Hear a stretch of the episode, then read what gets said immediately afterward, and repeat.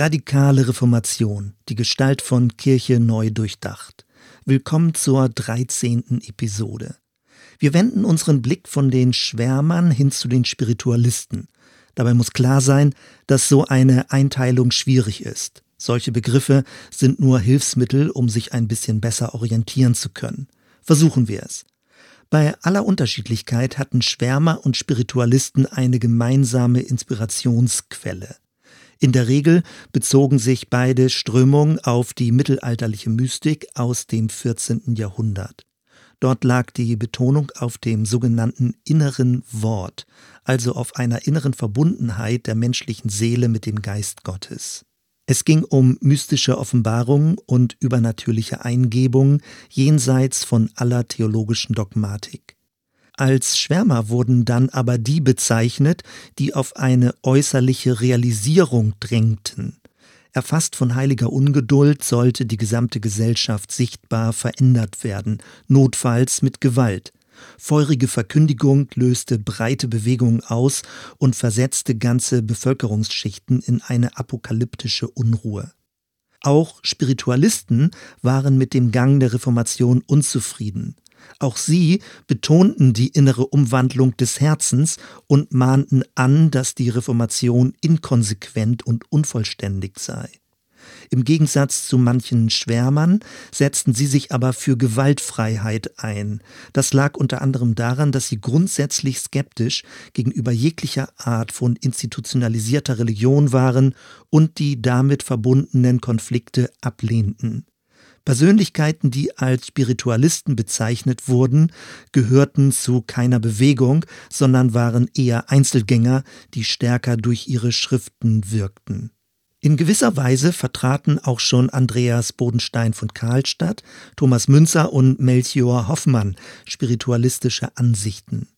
Sie waren davon überzeugt, dass man auch ohne die Bibel lesen zu können, von Gottes Geist angesprochen werden kann.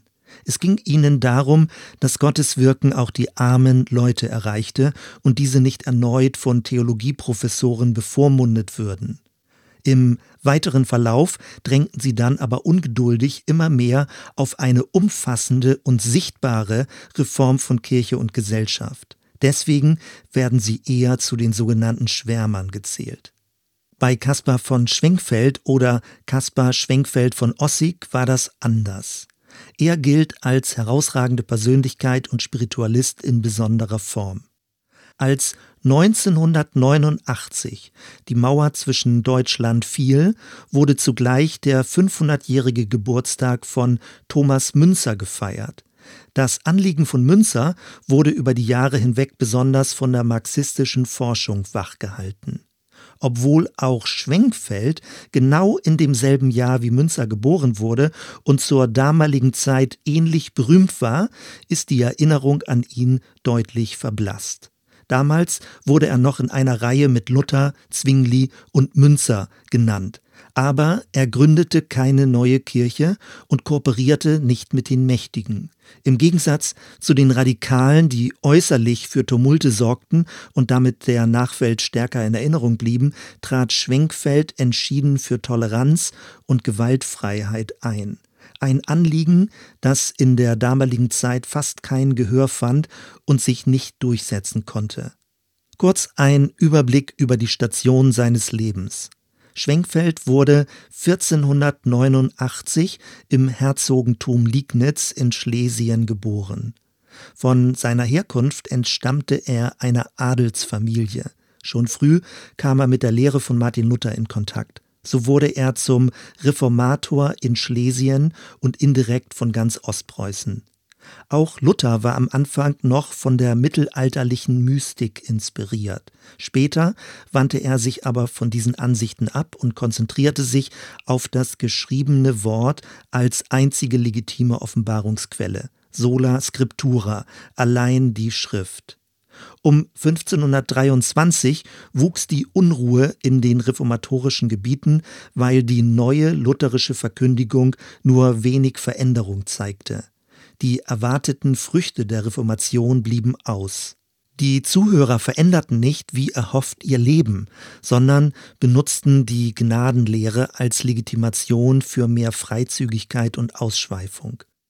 Schwenkfelds Anliegen war es, die an sich gute Reformation zu retten und konsequent weiterzuführen. Er wollte die aus seiner Sicht teils falsche oder zumindest falsch verstandene Rechtfertigungslehre Luthers korrigieren.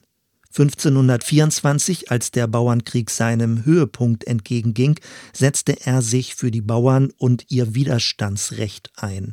Eine gewaltsame Reformation lehnte er aber ab, sowohl was die Aufstände der Bauern als auch was die Unterdrückung durch die Fürsten anging.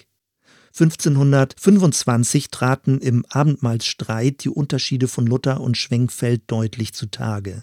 Je älter Luther wurde, desto mehr betonte er die äußerliche Ordnung, die gottgegebene Obrigkeit, das schriftliche Wort Gottes und die Sichtbarkeit der Zeichen, also Taufe und Abendmahl. Schwenkfeld erinnerte dagegen an die Anfänge der Reformation, als insbesondere das magische Sakramentsverständnis der katholischen Kirche kritisiert und die Notwendigkeit des innerlichen Glaubens betont wurde. Es kam zum Bruch mit Luther. Schwenkfeld fühlte sich aber weiterhin einer Reformation in alternativer Gestalt verpflichtet und sprach auch später noch anerkennend von den anderen Reformatoren. Luther dagegen diffamierte Schwenkfeld mit den üblichen Feindbegriffen, nannte ihn Sakramentsverachter und wandelte seinen Namen abfällig von Schwenkfeld zu Stenkfeld um.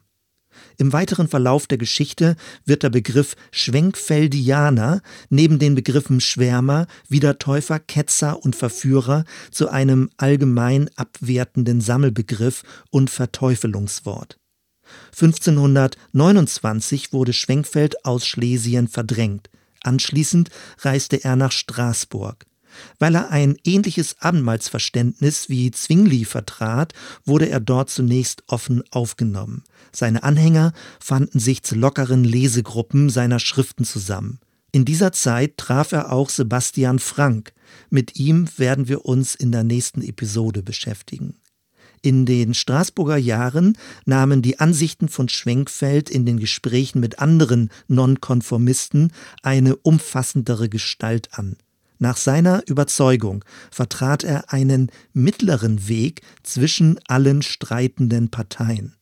1534 kam Schwenkfeld einer Ausweisung aus Straßburg zuvor und begab sich erneut auf Reisen. Man fand ihn in Augsburg, in Ulm und Esslingen. Häufig kam er bei befreundeten süddeutschen Adelsfamilien unter. In den weiteren Jahren wurden seine Schriften schrittweise verboten und seine Lehren durch eine lutherische Synode verdammt. Seine schriftstellerische Tätigkeit ging aber unvermindert weiter. 1561 starb Schwenkfeld im Alter von 72 Jahren in Ulm. Schwenkfeld war mit seinen Ansichten seiner Zeit voraus. Seine Ideen wirkten nach im späteren Pietismus als auch im Quäkertum und auch in der langsam beginnenden Aufklärung.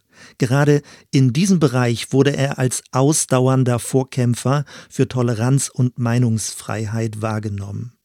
Obwohl Schwenkfeld selbst keine neue Kirche gründen wollte, sammelten sich nach seinem Tod seine Anhänger in kleinen freikirchlichen Gemeinschaften, insbesondere in Schlesien. Weil sie aber vielfältigen Schikanen ausgesetzt waren, lebten sie eher im Stillen, wie eine kleine Kirche im Verborgenen.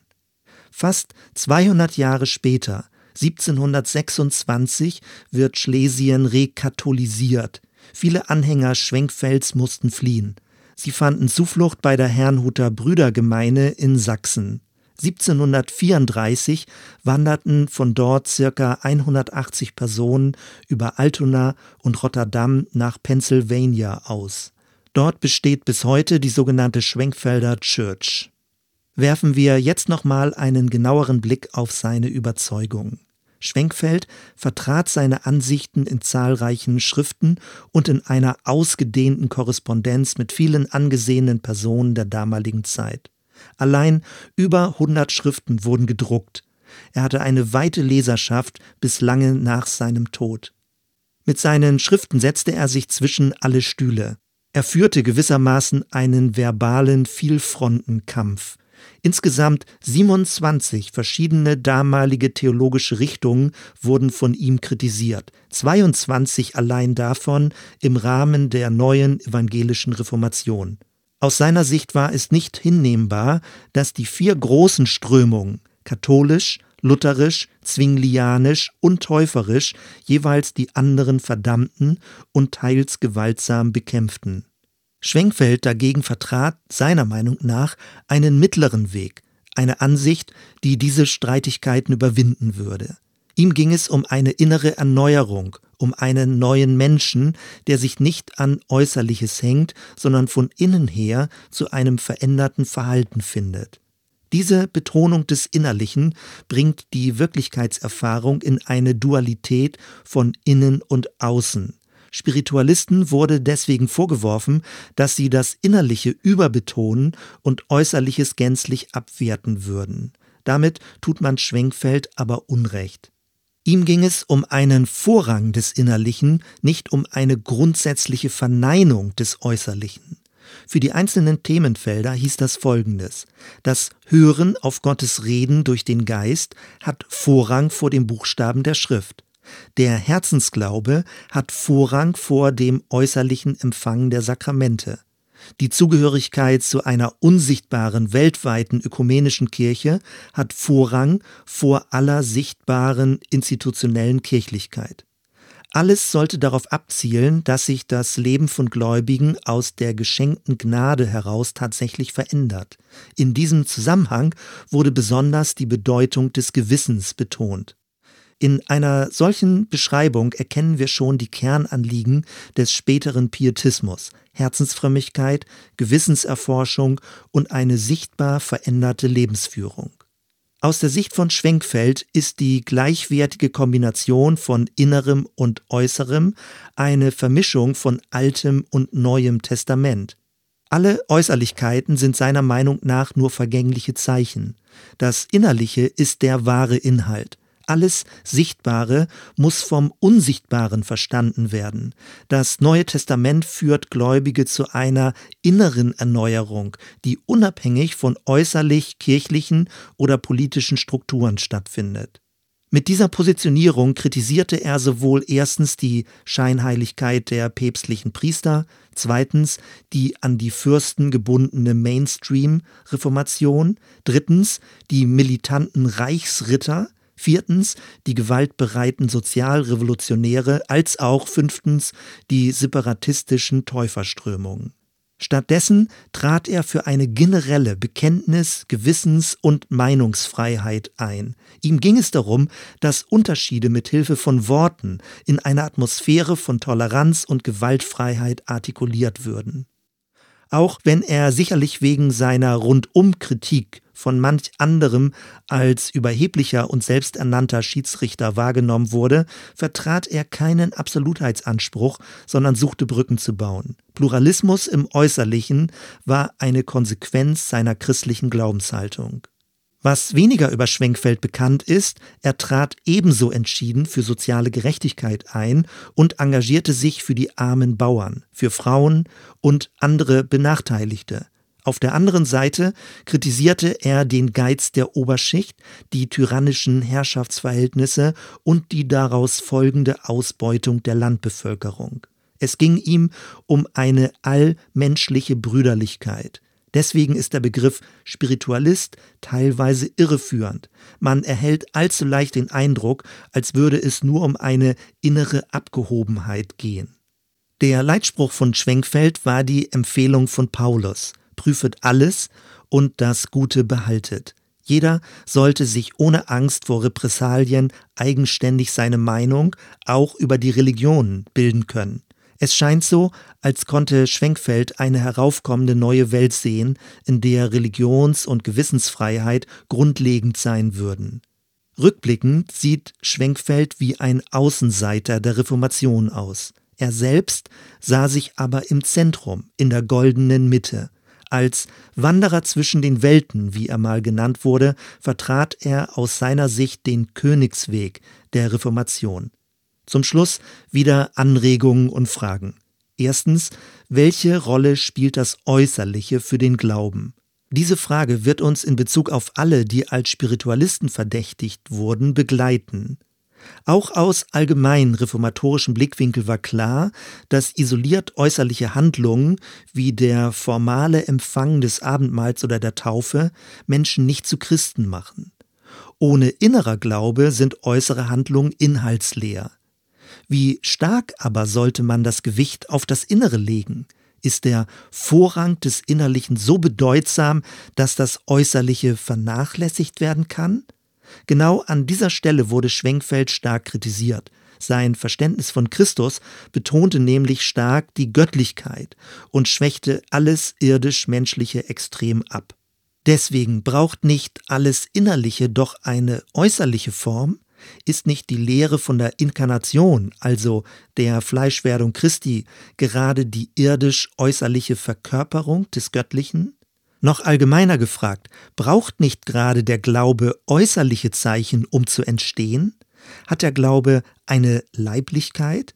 Und wenn ja, wie gelingt es aber, dass lebendiger Glaube nicht in Äußerlichkeiten erstarrt, also zu einer bloßen religiösen Tradition oder zu einem rechthaberischen Buchstabenglauben verkommt?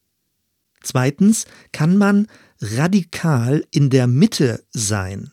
Schwenkfeld verstand seine Ansichten als mittleren Weg. Er schlug sich auf keine Seite, sondern grenzte sich zu allen anderen ab. Sein Versuch war es, eine Position über den verbissenen Kontroversen einzunehmen. Letztendlich wurde er damit jedoch gewissermaßen zwischen den theologischen Mühlsteinen zerrieben. Aber nur weil seine Stimme damals in der Mainstream-Reformation eher als ketzerisch wahrgenommen wurde, muss sie deswegen noch lange nicht falsch gewesen sein. Häufig sind es gerade die leiseren Stimmen, die inspirierend sind und denen genauer zugehört werden sollte. Und leider stimmt es auch, Gewaltlosigkeit birgt keine Garantie für Erfolg. Bis ins 18. Jahrhundert hinein wurden die friedlichen Anhänger von Schwenkfeld diffamiert und als Bedrohung wahrgenommen. Ähnlich wie Schwenkfeld für lange Zeit mit Thomas Münzer in einen Topf geworfen und verteufelt wurde, erging es den friedfertigen Täufern, die über weite Strecken unter dem Täuferreich von Münster verrechnet wurden. Soweit erstmal. Wir hören uns bei der nächsten Episode. Bis dann.